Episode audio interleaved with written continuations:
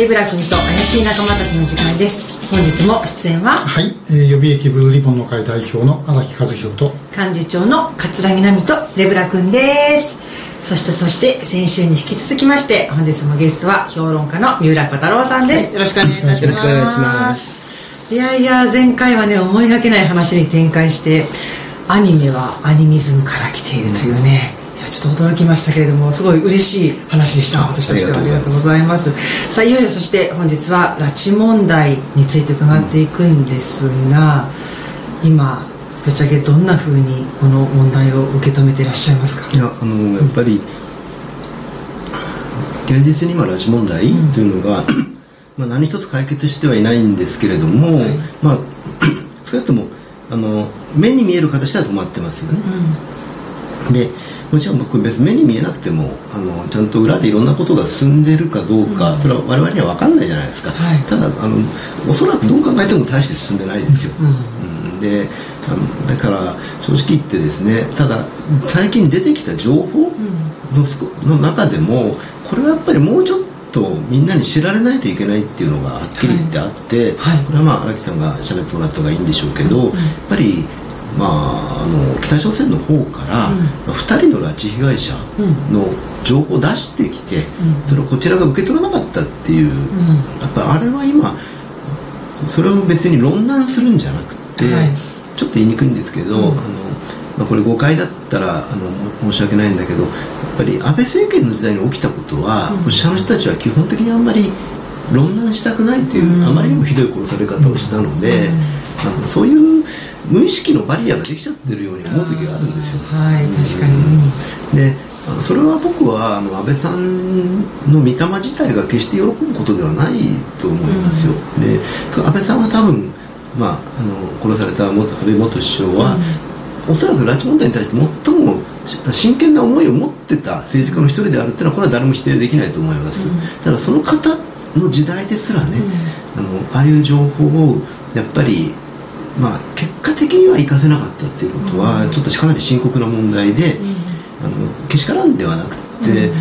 その時北朝鮮が2人の名前田中さん、はい。金田さんの名前を出してきて、うん。この人たちに対して全員一括企画じゃないからダメだとん。言ったわけですよね、でそしてそのまま何年間が過ぎてるわけなんです、ということはこのお二人に関してはほ報道を見る限り報道あ報道見るじゃない要するにご高齢ですよ。はい。どうなってるかなんて分かんないですよ、うんあのよくね絶対拉致被害者は生きてるってそれはもう僕も言ってますけど、人間ですから永久に生きてるんじゃないんで。ね。うん。だからこの2人に関して、うん。あの向こうこの2人がどんなことを言ったにしてもあのこう例えばもう日本に帰る意思ないと言ったにしてもそれはあの国で自由に発言なんかできるわけないんだから。そうですよ、だから一旦はこの日本に連れてきて、あのまあ極端なこと言ったら第三国でもいいですよ、はい。少なくともそこで意思確認をするっていうことは絶対必要だったはずなんですよね、でそういう情報があれば田中さん海田さんってこなお名前はまあこういう言い方失礼だけどそんなに有名なお名前じゃないかもしれないけど、うん。新しく2人が来てはい。仮にですよ、うん。仮に北朝鮮が素晴らしいと言ったにしても、うん。絶対それはマスコミ的にはネタがあるんだから、うん。ネタになるんだから、うんうん。また拉致問題に対してはいろんな賛否両論あっても世論が盛り上がったかもしれないですよね。そうですよね。それは間違いないですよ、で今ネタないですもんずっと、うん。でそういう意味で言うとあの、ね、今三浦さんが実はあの中心になって、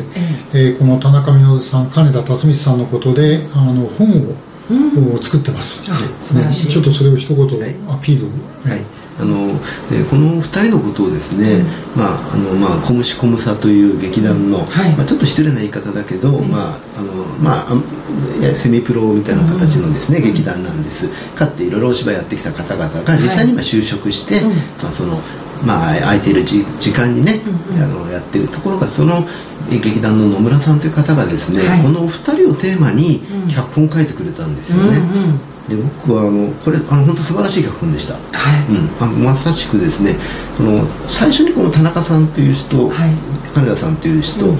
このお二人がですねあまり話題にならないことの一つにはご家族がいないんですよね、うーん。養護施設で育ってるんでなるほど。でそして